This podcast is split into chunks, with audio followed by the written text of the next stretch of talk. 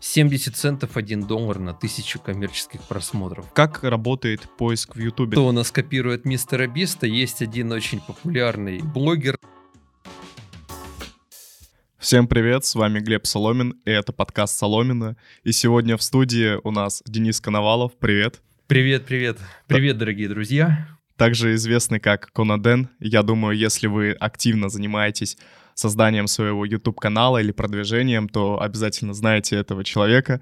Также вы можете его помнить по видео «Ужасы общежития МГУ», который набрал на данный момент 3,6 миллиона просмотров. То есть безумный какой-то результат. Экспертиза, очевидно, есть. Вот, очень рад приветствовать. И я бы хотел задать первый вопрос. Э, то есть э, был опыт такой пять лет назад создания безумно популярного ролика, там даже в новостях про него говорили, то есть э, э, вообще что-то очень сильно нашумевшее. А как э, потом произошел вот именно вот этот переход э, в экспертизу Ютуба? То есть я знаю, что ты занимался э, в области фундаментальной медицины, даже аспирантуру там заканчивал. То есть как произошел вообще этот переход? На самом деле история с Ютубом началась еще раньше, поскольку учился на медицинском в МГУ и искал параллельно возможности дополнительного какого-то заработка, просто чтобы себе еду иметь возможность покупать пробовал заниматься созданием сайтов, э, потом открыл для себя YouTube, начал свои какие-то проекты. И к 2014 году, когда ролик про общагу МГУ вышел, у меня уже был ряд проектов, то есть это не первый ролик, который набрал какой-то трафик, плюс потихоньку начинал уже изучать англоязычное направление деятельности, и, соответственно, это опыт был не первый. И после него тоже есть ряд интересных проектов на русском, на английском языке, которые до сих пор работают, хотя их судьба в данный момент, конечно, под вопросом. Мы сами понимаем, почему. И да, этот ролик, конечно, тогда прогремел. Я просто собрал материалы, которые были у меня к тому моменту накоплены за время проживания в МГУ, а я прожил в общаге МГУ 8,5 лет совокупно. Это очень много, это 6 лет Э, во время учебы на факультете фундаментальной медицины и еще два с половиной года аспирантуры. Было что показать, люди увидели правду. Плюс э, в 2014 году МГУ отрапортовало о завершении ряда крупных проектов по реконструкции, по ремонту главного здания МГУ, которое является также общежитием. Но по факту, вот, когда люди увидели, что там происходит в реальности, даже до телевизора дошло. Пару раз мне звонили по поводу этого ролика с требованием его удалить, но я отказался это делать. Да, сразу хочется уточнить, я пока учусь э, в МГУ, э, проживаю в данном общежитии, у меня никаких претензий нет. Ролик ждем, когда ты закончишь учебу, уедешь оттуда и а Ты выложил, когда уже закончил, да, учебу? Я понимал, что я уже дальше не буду продолжать учиться, там, ну, аспирантуру я заканчивал и понимал, что да, я публикую и будь что будет, э, вообще, ну, какое-то такое вот желание справедливости было и раньше. Я был молодой, наивный, верил в эти идеалы и хотел, чтобы все было классно, чтобы наше образование было самым лучшим, условия жизни студентов тоже, чтобы были отличные. Когда общался с ребятами из других вузов, они показывали свои комнаты в общагах, я удивлялся, думал, как так? Первый вуз страны, а тут такое происходит, можно там пару вставочек докинуть, показать людям, как тогда мы жили в МГУ. Я сейчас, конечно, не берусь судить, тут тебе виднее, и я уверен, что сейчас жить там отлично.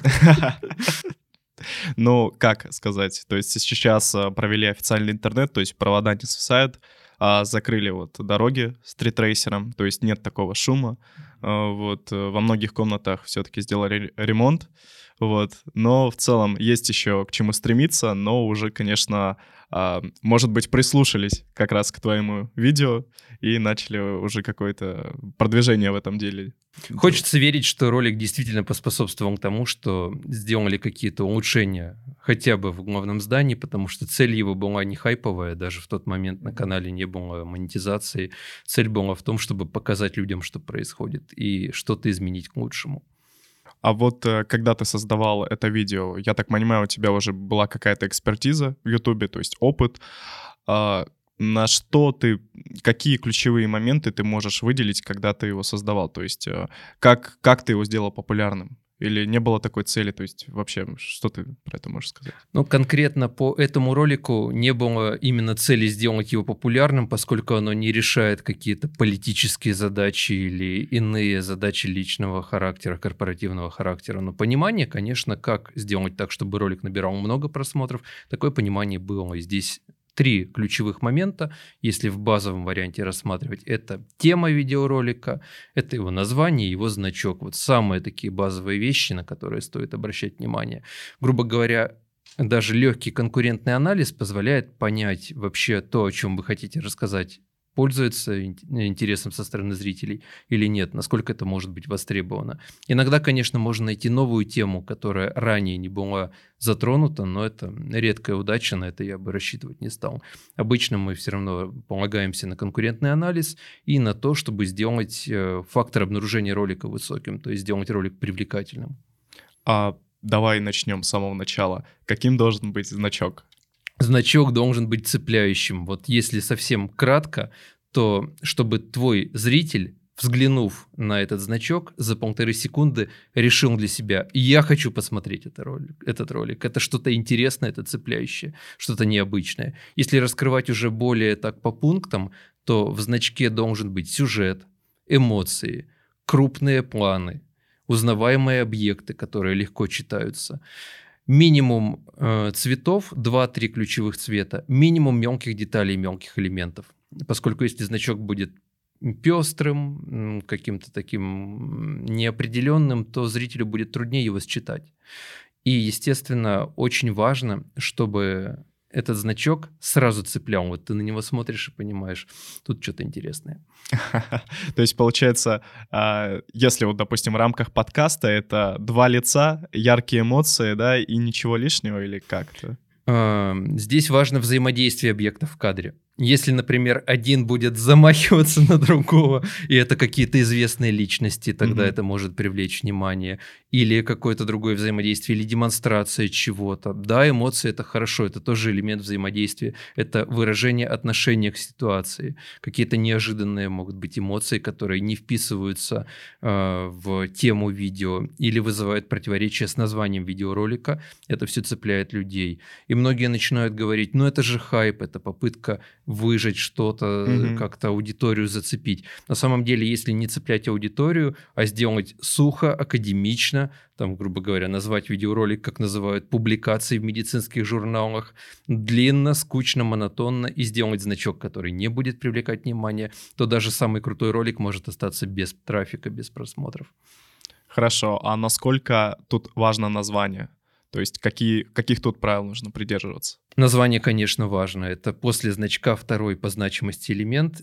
Ну, хотя, наверное, третий, потому что тема это первый. То есть тема все-таки первична. Да, потому что если сделать крутой значок, крутое название, но никакая тема, которая никому не нужна и не интересна, где нет охватов, то такой ролик не наберет, потому что будет диссонанс и не будет целевой аудитории зрителей, которые готовы прийти и посмотреть объем этой темы. То есть, грубо говоря, не знаю, какие-то суперсекретные технологии газовой хроматографии, если это не будет действительно какой-то красивый документальный фильм. Ну, если начинать с выкладок, с формул, с э, химических э, стратегий, подходов, то люди откроют, поймут, что я ничего не понимаю, это вообще не для меня, смотреть не буду, ролик не наберет. Поэтому название важно тоже, но это не самый ключевой момент. Он намного важнее, чем описание, намного важнее, чем теги, это понятно. И нужно в названии постараться включить ключевой поисковый запрос и сделать его, опять же, привлекательным. На самом деле CTR, то есть click-through rate, долю кликов из числа потенциальных зрителей для начала просмотра ролика определяют э, вот эти три фактора. Это тема, это значок видео и название видеоролика. Все в совокупности они определяют, сколько людей из числа потенциальных зрителей кликнут и начнут просмотр. Хотите весело провести время с друзьями, коллегами или семьей? За общением, игрой и без залипания в телефоны? Ребята из Quiz Please говорят, что нашли волшебную пилюлю. Командные игры в барах или онлайн. Чтобы принять участие, вам понадобится компания, любые знания, тут главное эрудиция и совместная работа, и хорошее настроение – вы сможете присоединиться к онлайн-игре из любой точки земного шара. или найти удобную площадку в своем городе на сайте quizplease.ru и поиграть офлайн. Ссылку оставим в описании. Специально для слушателей подкаста ребята подготовили промокод QuizPlease22 на первую онлайн-игру. Вы сможете найти его в описании подкаста. Кажется, самое время разнообразить свои встречи с близкими людьми и провести их по-новому. Откладывайте телефоны и решайтесь на командную игру. А вот э, какие есть правила в названии? То есть оно должно быть длинным, должно быть коротким. То есть э, можно ли его сделать на 100 символов? ну, максимум это 100 символов. В принципе, на YouTube название лучше делать не затянутым. Самое важное, первые 60 символов. Нужно в них постараться добавить и суть, и интригу. Можно добавлять вопрос, можно добавлять противопоставление или бросать вызов зрителям. Или некоторые э, выстраивают таким образом игру с названием, когда, э, например, в названии видеоролика задается вопрос, а на значке видеоролика дается ответ. Там, например, не знаю, эффективны ли какие-нибудь там астматические фильтры, а на значке грустный персонаж и надпись «нет». И это цепляет зрителя. Вот я вспоминаю ужасы МГУ, какой-то хомяк, кричащий на обложке. Вот э, мне, я помню, мне в рекомендациях это выпало, сразу захотелось открыть, посмотреть. Вот хороший, кстати, пример. Прям все как по учебнику Дениса Коновалова. Цепляет, открывает, что внутри. И здесь очень важный момент, который отличает э, именно цепляющий в правильном русле ролик от просто хайпового, это оправдание ожиданий зрителей. Если зритель цепляется за что-то, открывает, и это оправдывает его ожидания, тогда все срабатывает отлично. Он говорит, да, я не зря это посмотрел, круто, автор молодец, я хочу еще. А если он открывает, а там не оправдываются его ожидания, тогда возникает эффект именно кликбейта, как мы это понимаем, и зритель говорит, блин, я попался, я больше не зайду на ролики этого автора. Это алгоритмы не любят, я так понимаю. Алгоритмы это не любят вследствие реакции зрителей, потому что алгоритмы это есть отражение поведения зрителей. И здесь что происходит? Очень просто. Когда зритель открывает ролик, и ролик не оправдывает его ожидания, он прекращает просмотр. Соответственно, удержание аудитории становится низким. YouTube понимает, что это ролик низкокачественный, его нужно меньше рекомендовать, падают охваты, и ролик получает меньше показов. То есть он меньше отображается на главной странице и в рекомендованных видео справа вот так на просмотр. А вот насколько важно CTR? То есть какой CTR было у видео ужасы МГУ? Ой, это большая тема. Здесь начать следует с того, что не надо слепо ориентироваться на CTR. Некоторые авторы открывают аналитику своего канала, видят CTR, скажем, 20%, говорят, все, я буду делать все ролики вот так. А там проблема может быть в том, что на ролике 10 просмотров. И у него там, грубо говоря, два человека посмотрели этот ролик, кликнули из рекомендаций, он сделал вывод, ну, крутой CTR. Это не репрезентативно. То есть такую статистику надо мерить хотя бы от тысячи просмотров из э, рекомендованных видеороликов. CTR зависит, конечно, от темы, от подачи. Часто бывает, что у более развлекательного контента CTR может быть выше, но если ролики получают больше охватов на новую аудиторию, CTR снижается. На крупных, например, каналах, особенно политической направленности, нормальный CTR 3, 3,5, 4, потому что у них сотня миллионов показов может быть. И, соответственно, просто много людей видят этот ролик, но не так много начинают просмотр. В среднем 3-4 из 100. Но на 100 миллионах показов это совокупно большие просмотры. И плюс CTR меняется с течением времени. Когда только вы публикуете ролик на канале, то вначале приходят подписчики. Они обеспечивают более высокий CTR. Они видят э, в рекомендованных видео на главной странице «О, мой автор, на которого я подписан, опубликовал ролик, пойду посмотрю». Это дает более высокое значение. Затем CTR обычно снижается, может даже кратно снижаться. И потом уже зависит от продвижения видеоролика, от того, на какую аудиторию он попадает и какую обратную связь, какие поведенческие факторы демонстрируют зрители. На том ролике, если я не ошибаюсь, В начале CTR был порядка 7-8%, потом он стал ниже, потому что ролик получил более высокие охваты, и не только прямая целевая аудитория попадала на такой контент. А вообще возможно выделить какой-то стандартный показатель хорошего CTR? То есть ты сказал, что 3-4 хорошо для политического контента, вот э, на твоем популярном видео было 7%, а какой CTR бывает у популярных блогеров? То есть э, как, как, как он у них меняется? Это Знаешь? все равно, что спрашивать про среднюю температуру по больнице. То есть тут от многих факторов зависит, но надо стремиться, чтобы CTR был не ниже 5%. Это считается такая ну, около пороговая граница. Если ролики уже получают широкие охваты, там, во-первых, нет смысла гнаться за высоким CTR. Это будет видно по статистике показов в аналитике. Mm-hmm. То есть, если она сильно возрастает, CTR будет снижаться. Это нормальное явление. То есть, нельзя рассматривать этот фактор в отрыве от остальных показателей канала. Также точно CTR может быть высоким, но за счет эффекта кликбейт. А удержание низкое. И зрители уходят с ролика, он получает меньше показов. И, грубо говоря, есть ролик, на котором 1000 показов CTR 5%, и есть ролик, на котором 100 показов, но CTR 10%. Понятно, что большее число показов здесь э, даст больше просмотров на ролике. Поэтому не смотрите, э, если есть авторы, которые идут к каналу, не смотрите в отрыве, смотрите по совокупности. И стремитесь, чтобы не было на фоне остальных ваших роликов какого-то такого резкого снижения CTR. Потому что, опять же, не только значок, не только название влияют на CTR, сама тема тоже влияет. И тематика канала. Если автор снимает всю жизнь про котиков, и тут он публикует какой-нибудь ремонт холодильника, его подписчики не поймут. Они, я подписался, чтобы смотреть котиков, мне не надо ремонтировать холодильник. CTR упадет. А вот он, допустим, сделал э, видео, как ремонтировать холодильники, да, хотя снимал контент про котиков.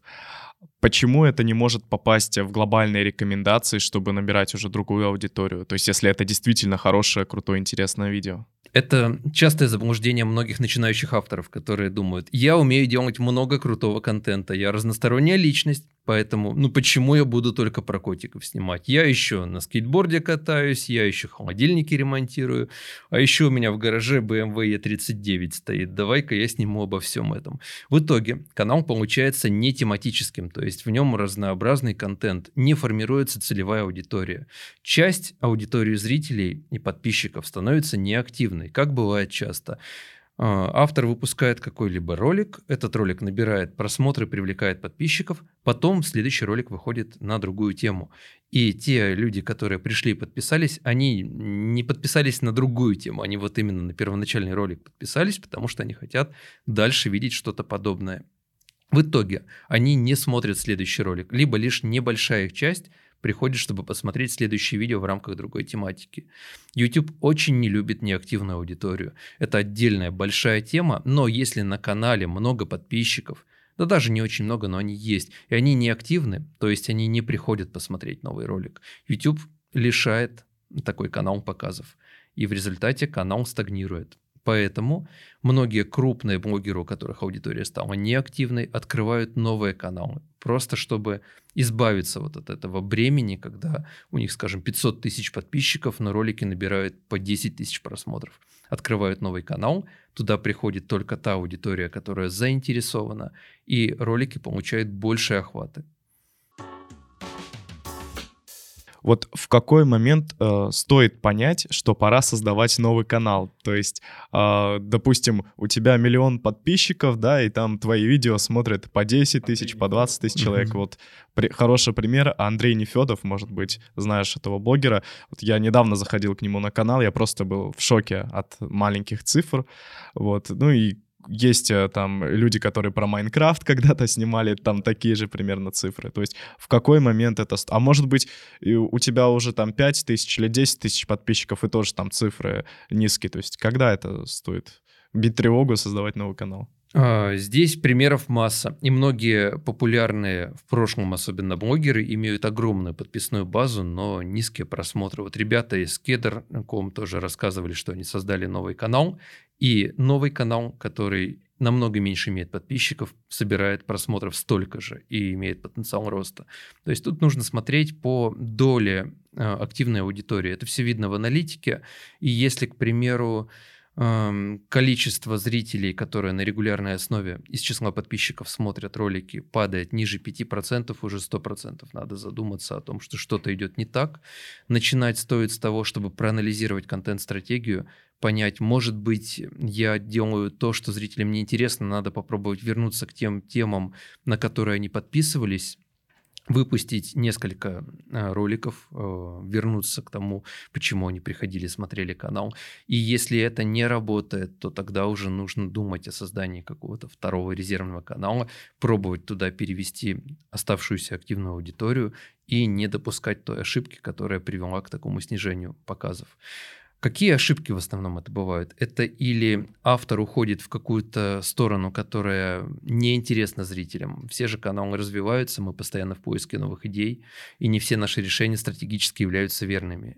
Или автор следует какому-то краткосрочному тренду. Например, ну, Старожилы помнят э, тот хайп, который создавала игра Pokemon Go или спиннеры. Целые каналы посвящали этим темам. Что сейчас? Тема ушла, грубо говоря, целевая аудитория неактивна, продолжать такой канал, в принципе, довольно сомнительно. И нужно было в тот момент уже думать о переходе в другую тематику.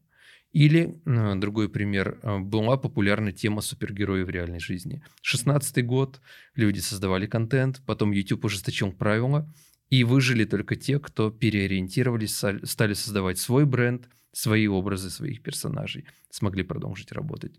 То есть нужно смотреть долю активной аудитории числа подписчиков и смотреть, насколько автор следует э, тому серийному направлению контента, которое изначально привлекало зрителей. То есть это постоянный такой процесс поиска, анализа конкурентов и анализа потребностей своей аудитории. А вот э, мы уже говорили ранее про важность удержания аудитории в каждом видео. Какой процент э, считается оптимальным и хорошим. Просто вот у меня самое популярное видео — это подкаст с Русланом Салимгареевым, который набрал 400 баллов на ЕГЭ три года спустя.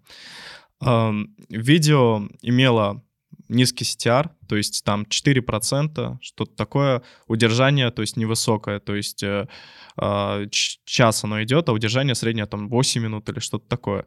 Но при этом видео к моему удивлению, набрало 140 тысяч просмотров. То есть э, э, относительно канала большое количество просмотров. Как это вообще работает, я, я до сих пор понять не могу. Ты правильно совершенно обращаешь внимание на то, что важно не только удержание в процентах, но и длительность ролика, потому что механики несколько отличаются. И YouTube важно не только относительное удержание, грубо говоря, что там ролик смотрят первые там сколько-то минут, но и длительность этого ролика, потому что совокупно мы получаем удержание в минутах. То есть вот есть 140 тысяч зрителей, которые насмотрели этого ролика на сколько-то миллионов минут. И для YouTube это очень важно, потому что одна из целей платформы YouTube – это удерживать аудиторию зрителей на сайте YouTube.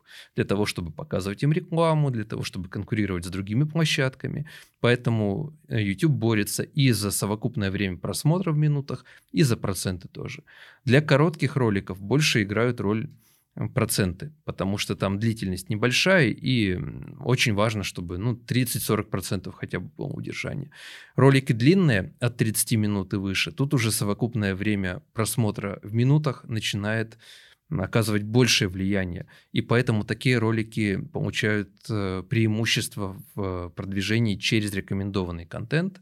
Мы это видим еще с детских каналов, например, скажем, есть какой-нибудь детский канал, выпускает пятиминутные ролики, там, два-три раза в неделю. И раз в месяц они выпускают дайджест, подборку за месяц, там, на 40 минут, на 50. И мы можем видеть очень часто, что такие дайджесты набирают кратно больше просмотров. Если там в среднем, например, по 100-200 тысяч набирают короткие ролики, дайджест набирает миллион, два, три, пять. Как ты сказал ранее, что YouTube важно удерживать э, человека, чтобы ему показывать рекламу да, но сейчас э, в России YouTube не показывает рекламу, то есть э, алгоритмы все равно по-прежнему также работают, то есть э, э, им все равно также важно удерживать человека. Алгоритмы YouTube очень на самом деле стабильны в глобальном смысле. То есть нельзя взять и как-то быстро изменить основополагающие принципы YouTube. И когда что-то менялось э, в основах ранжирования, мы это очень больно и сильно чувствовали. Вспомним, например, 2012 год, когда YouTube перешел от э, приоритета количества просмотров к совокупному суммарному времени просмотра. Многие каналы тогда просто посыпались, потому что механики стали работать все по-другому. И цель работы алгоритмов YouTube – оправдывать ожидания зрителей и удерживать аудиторию на платформе. Как следствие, да, в том числе и совершать продажи рекламы, и расширять э, рекламные бюджеты, привлекать новых рекламодателей, а это все обеспечивается только качеством рекомендаций контента. Соответственно, сейчас реклама не показывается, но алгоритмы YouTube продолжают работать. Здесь другая фишка. Многие авторы получают конкурентные преимущества, потому что конкуренты сдаются – они не выдерживают, у них или нет э, возможности продолжать работать, потому что у них нет денег для этого, и они уходят куда-то в другие направления, в другие ниши, или просто, как там принято говорить, на завод, хотя вопрос открытый, есть ли у нас эти заводы, куда можно Мне все работать. про это пишут, когда на завод. Да. Подскажите, какой завод, куда пойти устроиться, где у нас производство свое. Я сегодня, вот немного отходя от темы, дома проводил инвентаризацию вещей, предметов, которые созданы в России. Я нашел три таких предмета, и это уже немало, на мой взгляд. Ничего себе. Я, у меня, мне кажется, ни одной нет. А хотя нет, толстовка, кстати, это из России. Тут вопрос, э, ткань сделана в России или нет. Вот это, кстати, хороший, да, вопрос, не знаю. Вот э, что делать авторам, которые лишились монетизации? То есть э, можешь рассказать, какие обычно э, заработки у людей э, с Ютуба? То есть сколько там за тысячу просмотров и вот примерно об этом? Да, это очень популярный вопрос. Если хочешь про YouTube рассказывать и думаешь, с чего бы начать, сними ролик, сколько можно заработать на YouTube, покажи там цифры побольше, народ придет, посмотрит, многие любят верить в сказку. На самом деле заработки от монетизации не такие большие были до, а сейчас упали еще кратно, потому что на территории России реклама не показывается, более того, российские рекламодатели вообще не имеют возможности э, настраивать рекламные кампании где бы то ни было. Но возвращаясь к цифрам, так скажем, спокойного, нормального времени, очень-очень в среднем, так вот сильно в средняя температура по больнице, заработок можно считать как 70 центов 1 доллар на тысячу коммерческих просмотров по среднестатистической российской аудитории. Но если брать, например, игровые каналы, 25-30 центов на тысячу. Если брать тематику инвестиции, там доходило до 4 до 5 долларов. Это уже ну, нормальные деньги. Казалось бы, например, на канале ну, ролики набирают 10, 15, 20 тысяч просмотров. Какие там могут быть деньги, но автор мог зарабатывать, скажем, полторы-две тысячи долларов в месяц. И это уже ну, нормально, даже с монетизацией. Причем многие же помимо монетизации также размещают прямую рекламу, какие-то партнерские ссылки продают свои товары, услуги, консультации, инфопродукты. И на самом деле очень важно, чтобы был трафик, а уже конвертировать его в деньги, ну, те, кто на YouTube давно, они хорошо знают, как это делается. Вот э, самое главное, чтобы был трафик. А, трафик мы можем получать из рекомендаций YouTube, да? А как мы еще можем получать трафик? Какие еще есть способы? Ну, рекомендации это на самом деле очень крутое, можно сказать, изобретение YouTube, и появилось оно еще вместе с идеей самой платформы, только окончательно допилили в современный вид систему рекомендаций, ну, примерно к 2012 году, потом уже были доработки такие больше минорного характера, но идея в том, что зритель приходит на платформу, ему по большому счету не нужно э, искать самостоятельно что-то, система будет рекомендовать ему контент, анализировать, как зритель этот контент потребляет, и корректировать рекомендации для того, чтобы понять интересы конкретно данного зрителя и давать ему наиболее адресные рекомендации, которые будут его цеплять. YouTube тратит огромное количество денег на свой отдел Research and Development для того, чтобы обеспечивать наиболее высокое качество рекомендуемого контента и удерживать аудиторию на платформе. Соответственно, другие какие есть источники трафика? Это, конечно, поиск. И многие, кто приходили на YouTube как специалисты по продвижению, шли из SEO, Search Engine Optimization, то есть из продвижения сайтов. Но тут есть кардинальная разница. Когда мы, например, приходим в Google или Яндекс, в поисковую машину классическую, там есть поисковая строка, и по большому счету больше нет ничего. Поэтому, чтобы собрать трафик к какому-то сайту, нужно, чтобы на него переходили из поисковой выдачи. Значит, нужно пилить э, контент под поисковые запросы, продвигать, получать э, ссылочную массу и так далее. Там много тонкостей. На YouTube все строится не так. И идея состоит в том, чтобы наиболее эффективно продвигаться, нужно создавать контент в той теме, которая востребована и который будет механизмами рекомендаций продвигаться. Плюс, конечно, есть ну, некие уникальные истории, когда YouTube, грубо говоря, используется как просто ну, видеохостинг. А трафик идет, например, с каких-то сторонних платформ. Эти ролики могут быть куда-то встроены. Иногда люди даже не публикуют эти ролики, а просто по ссылке оставляют и распространяют там на каких-то своих сайтах. Но это малый процент, конечно. Все, кто на YouTube хотят а, обретать аудиторию, расширять ее, стремятся к трафику из рекомендованных видео из главной страницы YouTube, конечно. Вот э, мы затронули тему поиска э, Яндекс, Яндекса и Гугла. А вот э, как работает поиск в Ютубе? То есть можно ли там э, понять, что чаще всего вводят? То есть что, как вообще проводить конкурентный какой-то анализ? Есть какие-то инструменты, способы, лайфхаки? Да, это два немножко разных вопроса. Отвечая на последний, то есть на конкурентный анализ. Во-первых, рекомендуется наблюдать за каналами-конкурентами. Для этого нужно составить их список, и как его составить? Начать вбивать целевые поисковые запросы. Например, вот, ну не знаю, снимаете вы про котиков, вбиваете разные запросы, связанные с котиками, находите каналы, переходите, смотрите, что у них в рекомендациях, какие каналы, тоже вносите в свой список. Я обычно рекомендую завести хотя бы табличку э, в Google таблицах или в Excel, где указать э, название канала, ссылочку на него, его текущую статистику и провести анализ э, тех тем, которые за последние полгода набирают больше всего просмотров. И когда мы видим пересечение по разным каналам, можно предполагать, что это интересное серийное направление контента. Это самый базовый вариант конкурентного анализа. Что касается поиска, во-первых, у нас есть поисковые подсказки. Когда мы начинаем набирать какой-либо запрос э, в поиске YouTube, система нам уже выдает рекомендуемые запросы, которые пользуются спросом, например, что будет, и там нам система допишет с курсом доллара, с недвижкой и так далее. Плюс поиск тоже персонализированная история. То есть в зависимости от э, конкретных интересов зрителей, поиск будет адаптироваться. Есть более-менее универсальные э, элементы выдачи поиска, но остальная часть подстраивается под конкретно зрителя. Плюс, например, может быть там 3-4 результата по теме, а если прокрутить ниже, там уже будут просто рекомендованные результаты по другим темам на YouTube. И еще в поиске теперь фигурируют Э, главы видеороликов, то есть когда мы делаем тайм-коды видео, то можно прямо находить конкретные моменты и адресоваться к ним внутри видеоролика. То есть, получается, имеет смысл прописывать тайм-коды так, чтобы они совпадали с поисковыми запросами? Да, это лайфхак. Ну, с одной стороны, они должны быть понятные и читаемые, эти самые mm-hmm. тайм-коды, чтобы это не было чисто какой-то там копипаста поисковых запросов. Но включать поисковые запросы рекомендуется. И многие, кто стараются, в том числе из поиска, получать трафик, они ставят э, среднечастотные поисковые запросы в тайм-коды.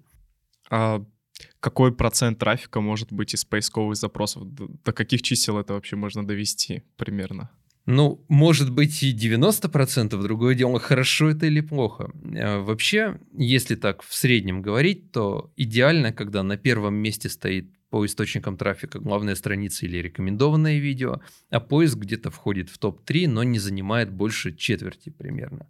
Это такая более гармоничная картина, когда есть люди, которые находят по запросу, какой-то так называемый evergreen контент, то есть контент, который актуален в течение продолжительного времени, например, как поменять лампочку, как завязать галстук, там, не знаю, как поменять батарейку в ключе Toyota, не знаю. Это вещи, которые ну, долгое время будут востребованы, и люди будут искать это через поиск. Вряд ли кому-то будет рекомендоваться видео, как поменять батарейку, если только он не увлекается конкретно таким контентом и не смотрит его на постоянной основе.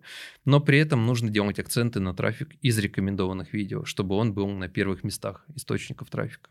А вот как YouTube выбирает, а, какое видео вывести первым в списке по конкретному поисковому запросу? Ну, во-первых, выдача индивидуальна, то есть разным зрителям выдача будет показываться разная. И здесь такое заблуждение бывает. Э, автор канала, который постоянно вбивает, например, там свое видео, свои названия роликов свой поиск, он из своего же профиля смотрит и говорит, о, мой ролик на первом месте по запросу.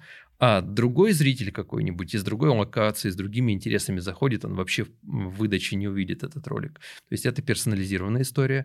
Во-вторых, э, YouTube опирается на факторы ранжирования. То есть это и показатель удержания аудитории в процентах, и суммарное время просмотра в минутах, и поведенческие факторы, в которые входят лайки, дизлайки, комментарии – шеры этого ролика, в принципе, поведение зрителей, которые посмотрели этот ролик, плюс э, куда идут зрители, которые смотрели, переключаются ли они на следующий ролик этого же автора или нет, закрывают они сайт или нет, огромное количество факторов.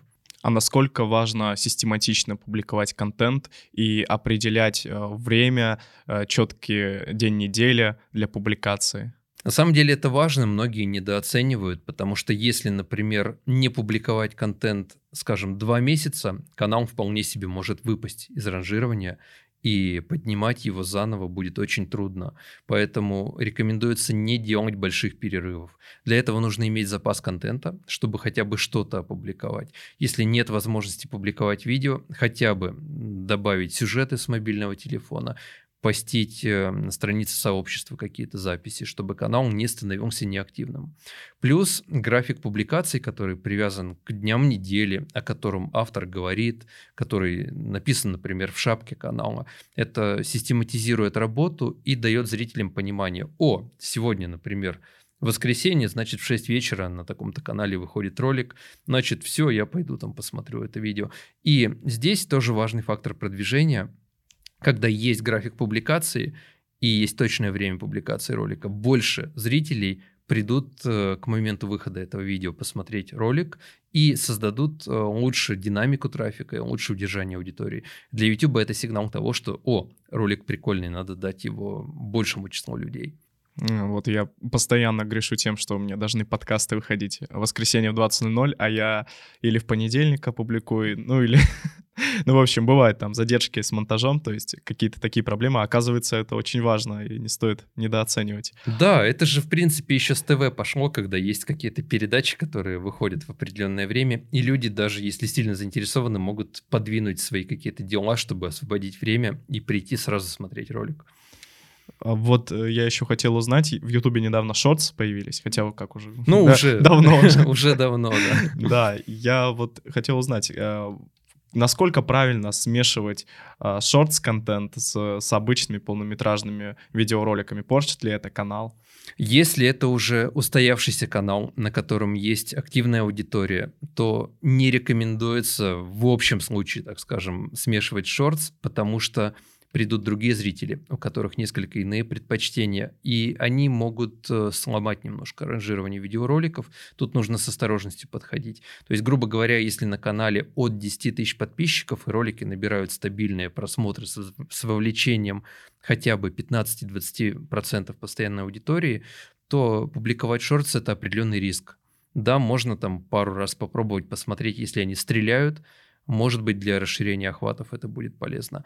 Но если канал устоявшийся, я бы отдельный канал создавал для шортс. И мы можем видеть, что некоторые крупные авторы, они так и делают. Они создают новый канал чисто под шортс. Тем более шортс не монетизируется напрямую. Там есть фонд э, монетизации шортс. Но это небольшие деньги. Это, грубо говоря, с 10 миллионов просмотров шортс 100-200 долларов. Э, скажем так, немного. Не сильно интересно, да. А, но хочется, ребята, отметить, у нас есть шотс.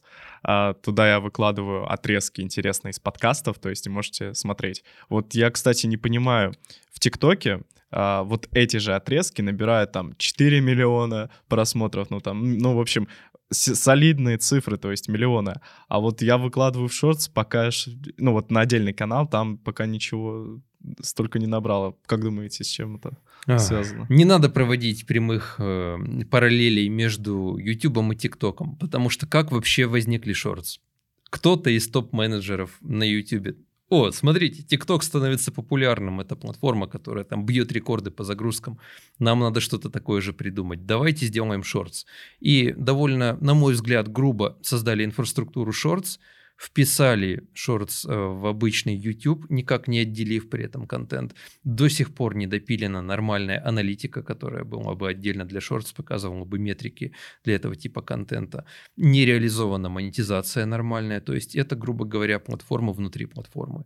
Когда шортс только появлялись, у них было существенное преимущество в ранжировании, они могли набирать много просмотров. Сейчас уже такого преимущества нет – растет конкуренция, как следствие они уже не будут набирать так много. Плюс они конкурируют с обычным контентом все равно тоже.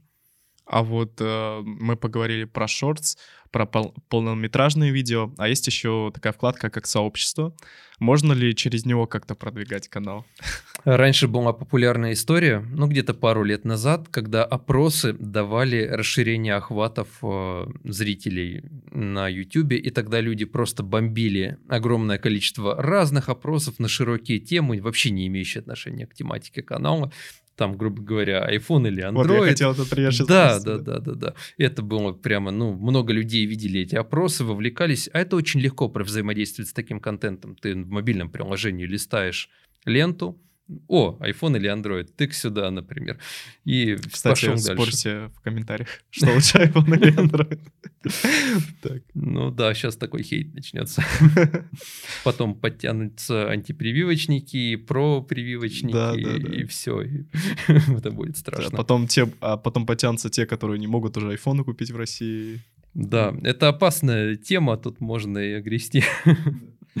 Ну так вот, э, это работало пару лет назад. Сейчас такого явного эффекта нет, но э, ведение сообщества – это тоже способ активности на канале. Я считаю, что это нужно делать. Но делать не бездумно, что, грубо говоря, просто репостить публикуемые ролики, просто вот ту же ссылку ставить в сообщество. Нужно показывать э, дополнительные какие-то грани, например, бэкстейджи какие-то. Опросы, опять же, интересные, чтобы с ними как-то взаимодействовать. Например, да, если это технический канал, который рассказывает о гаджетах, то можно, соответственно, провести опрос, связанный с гаджетами, и потом где-то в ролике рассказать, что вот мы проводили опрос, если не, не принимали участие, примите, а сейчас статистика такая-то. То есть это уже интеграция, опять же, в контент на канале, в серийное направление контента. И рассказывать истории какие-то короткие. То есть это может быть фотография или там до пяти картинок, и, соответственно, ну, что-то по сути интересное. Там, если это канал, например, по кибербезопасности, то дать какие-то короткие советы, новые способы мошенничества, способы защиты от них, там, например, или что-нибудь там про банковские какие-нибудь мошенничества. Это и полезный контент, и активность на канале, это круто. Тем более, кстати говоря, сейчас в вопросах появляется новая фишка, можно будет э, помимо самого вопроса еще добавлять туда картинку. Это повысит э, наглядность и узнаваемость. Вау, вот, кстати, я все тоже опросы делаю, я тоже прочувствовал, что там э, голосует очень много человек, то есть определенно больше набирает, чем просто просто репосты видео, и всегда не хватало вот этого момента добавить там какую-то картинку, просто чисто текстом это не так хорошо получалось. Вот еще один момент хотел узнать. А, как я говорил, я уже делаю отрезки из ТикТок, э, ну, некоторые отрезки из подкаста выкладываю на ТикТок, и, соответственно, у меня там есть ссылка на YouTube-канал, и люди, людям, которым понравилось, понравился какой-то отрезок, они переходят на YouTube-канал и смотрят там видео, которое им понравилось. Вообще, насколько YouTube любит э, переходы с внешних источников, и вообще он как-то это оценивает с, с точки зрения алгоритмов? Вообще YouTube не любит внешний трафик, это исторически так пошло, потому что YouTube не может его контролировать. Соответственно, он не знает, как этот трафик возникает, насколько он является естественным, и уже оценка производится по косвенным факторам, грубо говоря, по удержанию аудитории внутри ролика, по поведенческим каким-то моментам. Но YouTube все равно никогда не будет любить э, как трафик, который идет откуда-то с неподконтрольной платформы. Также YouTube не любит, когда трафик переливают куда-то на другую платформу. Да, он это, ну, прямо сильно явно сейчас он не демонстрирует, но были периоды, когда прямо ужесточали вот эти требования, и если размещаешь определенные сервисы, ссылки в описании, то ролику просто резали, показывали, не набирал ничего. Был этап противостояния YouTube с Телеграмом, например, когда вот ставишь ссылку в Telegram, куда-нибудь в описании или даже в закрепленный комментарий, и YouTube уменьшает количество показов, и люди еще спорили, это кажется мне или на самом деле что-то такое происходит. Потом там многократными итерациями определяли, да, определенно вот ставлю в описании, все меньше набирает. Но это есть... убрали, надеюсь, я всегда оставлю. Ну, сейчас такого явного эффекта не наблюдается, но тем не менее, некоторые, знаешь, так вот э, уже по традиции, я не буду ставить, там я проговорю и просто добавлю плашку на монтаже, грубо говоря. Хотя вот, например, если говорить о рекламе, то даже добавление плашек известных контор, не будем их здесь mm-hmm. называть, да, многие постоянные зрители знают, о чем речь, да. что рекламировали блогеры, добавление этой рекламы, даже просто плашки в видеоряд, или некоторые, как делали, брали фанерную табличку, выжигали там название этой конторы и так ненавязчиво пальцем показывали. YouTube нейросети распознавали это и пессимизировали такие ролики или даже кидали страйки по принципу сообщества. То есть YouTube обладает такими мощностями, чтобы через нейросетки прогонять полностью видео и понимать, какие там изображения и тексты есть? Вполне себе. Более того, даже есть частично открытый доступ к этим нейросетям. Есть специальный сервис, который позволяет анализировать с точки зрения нейросети содержание значков видеороликов. И он открыт, можно взять картинку, загрузить ее в этот сервис, и система ее распознает, она легко распознает тексты, легко считывает бренды, локации. Например, если скинуть фотографию Кремля, то система напишет, что вот эта фотография, это предположительно Кремль, там на столько-то процентов. И также распознаются какие-то сценарии потенциально недопустимого контента. Например, страдают авторы, которые снимают контент по теме массаж, потому что постоянно у них там потенциально эротический контент 18+, и эти ролики пессимизируются или в лучшем случае получают желтые значки монетизации. А вообще контент 18+, он сильно занижается в показах? Ну, абсолютно, потому да? что это контент непригодный для семейного просмотра, он непригоден для рекламодателей, его нельзя показывать тем, кто не подтвердил, что им есть 18 лет, то есть и показы бьются, и, в принципе, охваты очень падают. А вот э, как вернусь к ссылкам, сколько вообще оптимально ссылок указывать в описании? То есть есть ли какое-то количество такое? Но это все очень условно, но много ссылок не нужно. И не нужно кучу ссылок на какие-то сторонние ресурсы. Плюс ко всему, обилие ссылок э, размывает внимание зрителя. Когда ты говоришь ему, перейди по ссылке в описании, он открывает описание, а там этих ссылок несколько десятков. Он не знает, куда переходить и зачем. И баннерная слепота э, делает свое дело, он такой, блин, это какой-то спам, никуда я переходить не буду. Некоторые как делают? Например, снимают ролик, товары с Алиэкспресс, там 50 гениальных э, товаров, о существовании которых вы не знали ничего, и по каждому рефералку туда фигачит. Но это не очень хорошо и снижает, конечно, конверсии. Или там, вот, посмотри, у меня вот есть такие ролики, такие ролики, по каждому там ссылка, вот мои плейлисты, вот мне подписаться, вот 10 моих соцсетей, вот Инстаграм моего кота. И это тоже не совсем правильная стратегия. Опять же, в маркетинге есть такое понятие, как ну, конверсионная воронка, и когда у э, зрителя нет особо вариантов, куда распылять внимание, он будет с большей вероятностью выполнять какие-то целевые действия. А вот насколько важно в описании прописывать хэштеги? То есть я видел, некоторые блоги, блогеры так делают, я просто никогда не прописывал. Не знаю, может, это нужно? А, некоторые делают, потому что они увидели, что кто-то делает, такой, блин, наверное, это надо, поэтому, так, какие у меня будут хэштеги? Ну, что-нибудь сейчас придумаю. Вот там мое имя может быть хэштег, не знаю, что там еще популярно в хэштегах, а что-нибудь сейчас накидаю.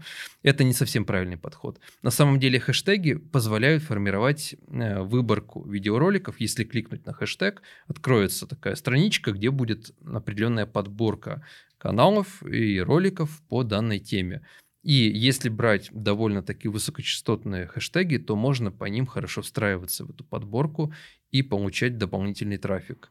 Но многие как делают? Они берут хэштеги без анализа частотности. Там, не знаю, сделают ремонт в новостройке, хэштег, там 100 роликов на этом хэштеге висят, никакого трафика не будет. А если там ремонт квартиры, например, там 1500, например, будет роликов, это принесет больше результативности. То есть тут тоже нужно анализировать. Вот мы поговорили про хэштеги, а насколько важны теги в описании видео? Ну, во-первых, в описании видео теги размещать не надо, а то был такой э, тоже модный тренд, что люди брали ключи, кучу ключевиков и просто их впихивали в описание, такие, ну все, там, я сейчас алгоритмом расскажу все, и мой ролик будет лучше ранжироваться. Это спам в метаданных, за него банят. Если говорить именно про теги, которые в поле для тегов размещаются, некоторое время назад YouTube сделал это, ну, совсем таким необязательным полем, убрал там, грубо говоря, на антресоль, и нужно покопаться в опциях при размещении видеоролика, чтобы добраться до тегов. И многие решили, да, все, эти теги вообще не нужны, на мобильных устройствах вообще грузишь, там они нигде особо не фигурируют, тоже нужно там далеко залезть, чтобы добраться. Но, тем не менее, я рекомендую теги добавлять, потому что они помогают алгоритмам YouTube понимать, эм, как правильно ранжировать этот ролик. Хотя если не добавить теги, алгоритмы довольно совершенны, чтобы понять, о чем это видео, и тоже его ранжировать правильно. Но если есть возможность сделать, э, ну, облегчить, грубо говоря, э, доступность ролика, понимание алгоритмом, что это за видео, для кого оно, то лучше это делать. Если канал крупный, то многие блогеры делают название, значок и все. Они не пишут описание, там никакого вообще тайм-кода не ставят, теги не пишут. И многие на основании этого говорят, слушай, Дэн, да вон, смотри, канал, у него там 5 миллионов подписчиков, он ничего это не делает, значит, не надо. Но не надо сравнивать маленький канал и большой, потому что у большого есть постоянная аудитория, которая придет и вытянет любой ролик. Вон, тот же PewDiePie снимал ролики с вообще непонятными какими-то названиями, непонятными значками, и его смотрели там по 5 миллионов зрителей, потому что он уже популярен. Если он выпустит ролик, который будет называться просто точка будет в названии и черный экран на значке, этот ролик все равно посмотрит 5 миллионов зрителей. Вот мне, кстати, понравилась отсылка к PewDiePie. Еще же сейчас появился Мистер Бист.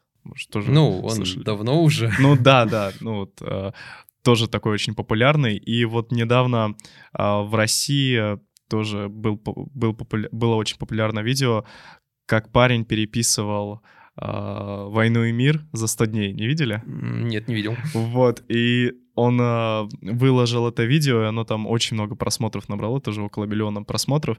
И это было, по сути, копия Мистера Биста. вот, поэтому, ребят, можно как-то копировать западных. К вопросу о том, кто у нас копирует Мистера Биста, есть один очень популярный блогер, который... Э, Ну да, сейчас Я понял. этот товар в дефиците, так скажем, и на него цены тоже выросли. К вопросу... Около тысячи рублей. Да. Какие ценные бумаги самые актуальные в нашей стране? Да, да.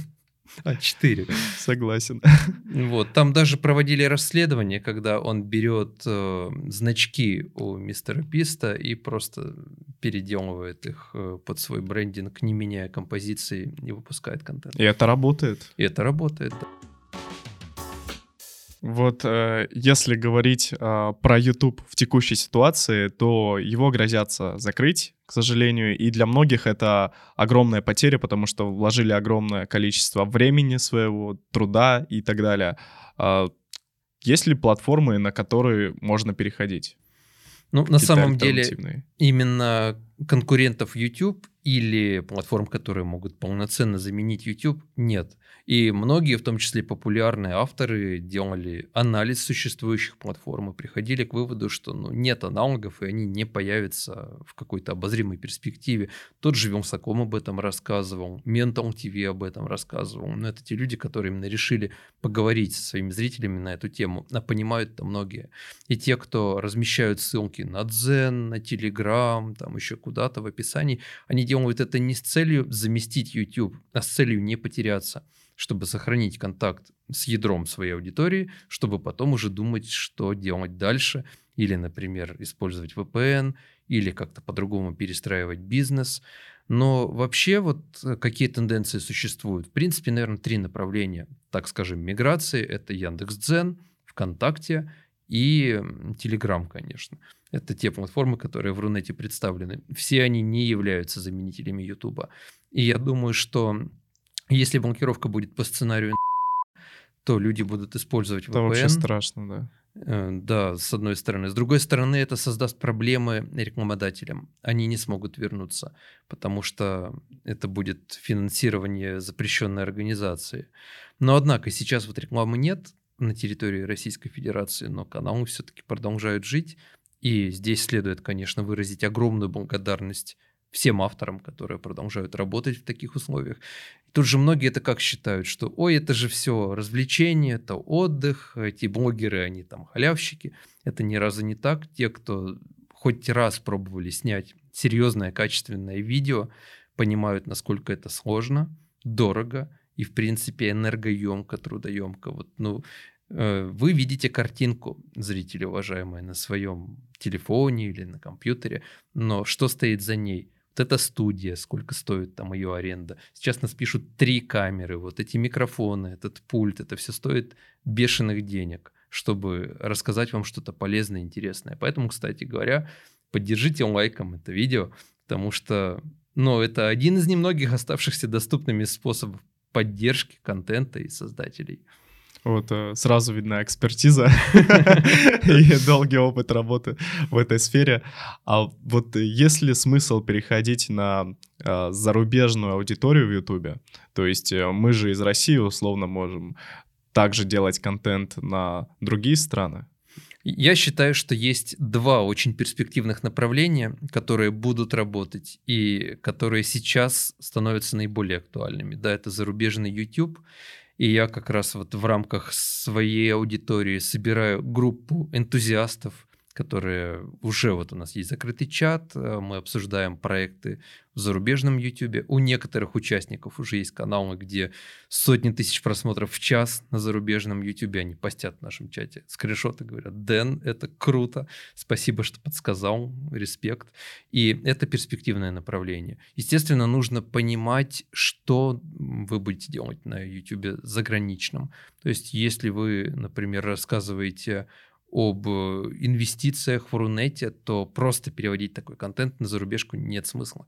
Другие особенности, и нужно адаптировать контент. Если это какие-то стримы по Майнкрафту, и автор хочет делать переозвучку, и он не обладает знанием, например, того же английского языка, хочет заказать перевод, это будет очень дорого, неоправданно.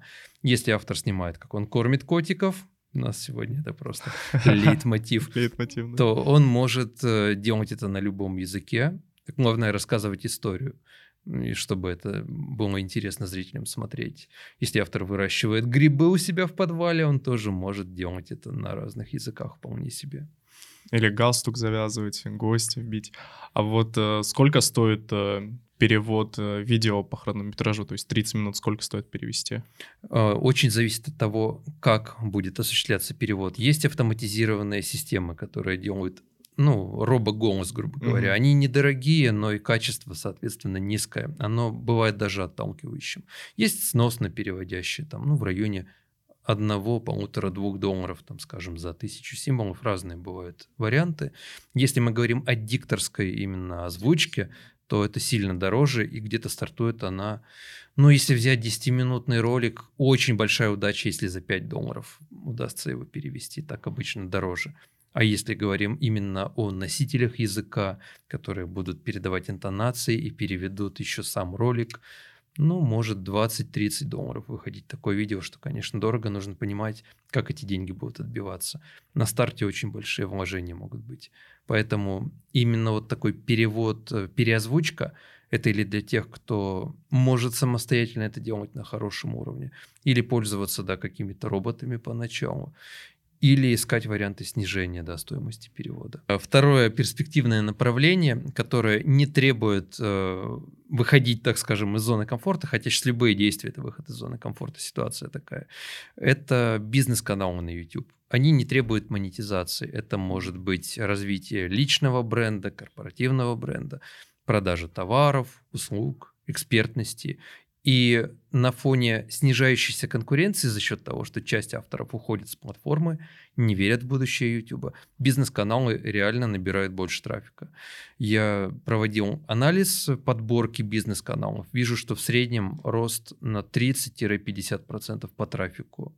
И да, это может быть не очень много просмотров. Например, вот канал агента по недвижимости. Скажем, ролики набирают 2-3 тысячи просмотров. Но это может быть, скажем, 2, 3, 5 клиентов в месяц. А для Москвы, например, в комиссионных это совокупно миллион рублей вполне себе. Ну, вообще, действительно перспективные направления.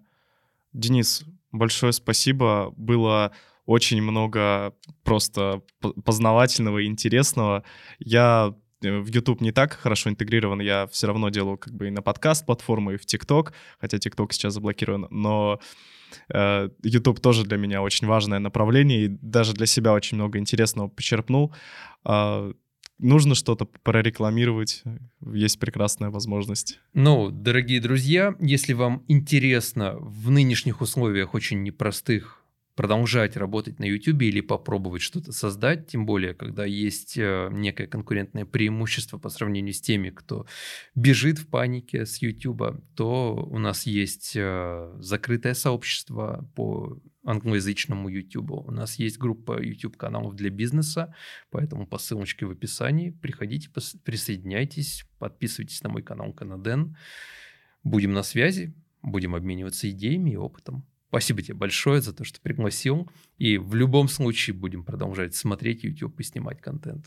Я абсолютно поддерживаю. Так что, ребята, обязательно подписывайтесь, если вы это смотрите на YouTube, э, на мой канал в YouTube. Ставьте лайки этому видео, подписывайтесь на канал Дениса обязательно. Также подписывайтесь на наш телеграм-канал, если все-таки YouTube закроет, но мы все равно что-нибудь придумаем обязательно.